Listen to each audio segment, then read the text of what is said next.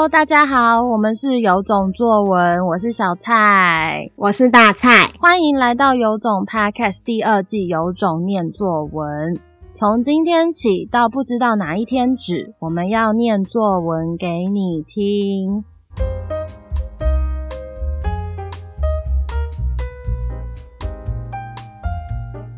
今天要念给大家听的作文题目是：我想成为一个圈圈的人。我想成为有朋友的人，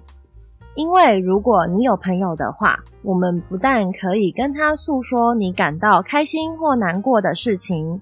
他大部分都会放下手边的工作或事情，静下来听你说，让我们感到一种温馨的感觉。虽然有时候会吵架。但是最后吵完还是一样会和好，让我们觉得很可靠。以上就是今天的作文，有种听的你猜猜看，写这篇作文的学生是几年级的学生吧？我们来请大蔡老师介绍哦。好，这是我们的五年级的同学。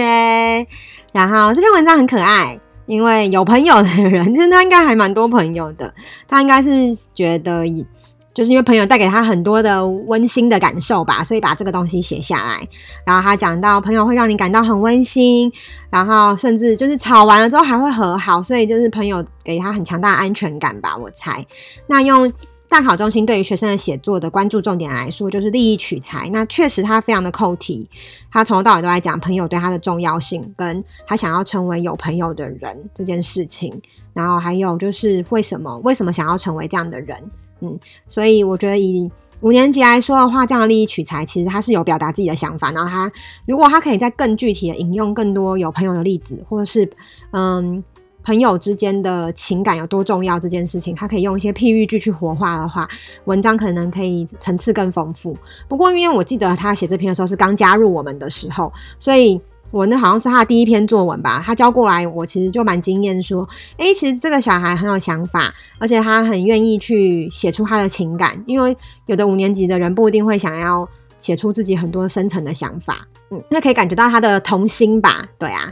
那以我对他的学习历程来认识的话，因为那时候就是我刚刚讲他才刚加入，所以我会觉得他就是符合这个五年级的学生该有的程度。同时间，他不会有很多冗言赘字，然后他会用不同的笔法去把他的话圆过来。我想成为有朋友的人，因为朋友怎样，不但可以怎样，还可以怎样，对。然后有些词语的程度已经到了比较进阶，譬如说，朋友会跟他诉说，用诉说，他不是用朋友会跟你会告诉你，他会说朋友会诉说开心的事或难过的事，然后会让你静下来听你说，这些用词都是比较，呃，不是像三年级那种比较初阶的，他已经到比较进阶，所以这篇文章其实展现了他的用字遣词的能力。嗯、后来我可以看到他在。几个月的课程中，他一直不断的吸收很多新的词，然后造成新的句子。所以我发现他其实是一个吸收力非常强的学生，只是在呃学习写作的过程中，有一些语句逻辑的地方，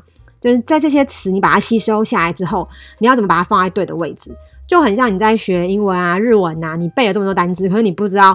就像日文动词要放在后面，然后你可能会把它放前面一样，所以他可能需要练习的是如何好好的去收敛他的思考啦，因为他吸收力太强。对，所以每个人都有自己写作的呃问题点，或是可以精进的点。但是我们主题课程的内容其实都是一样的。那我们看过来的都作品都是大家各自有各自的状况跟大家优秀的地方。所以我觉得写作其实作文课是蛮个人，同时间他有趣的地方，他可以一起上课，可是他写出来东西又很可以很私密，或是很克制化，或是很个人的。这就是我们的课程有趣的地方，也可以看到每个人不同的面向。嗯，那以上就是今天我的看法，谢谢大家收听，我们下集见。我们每天早上六点半都会更新一集《有种念作文》，喜欢的话要订阅我们哦。如果很想听到你的作文被念出来，也欢迎分享留言给我们。有种念作文，大家明天见，拜拜，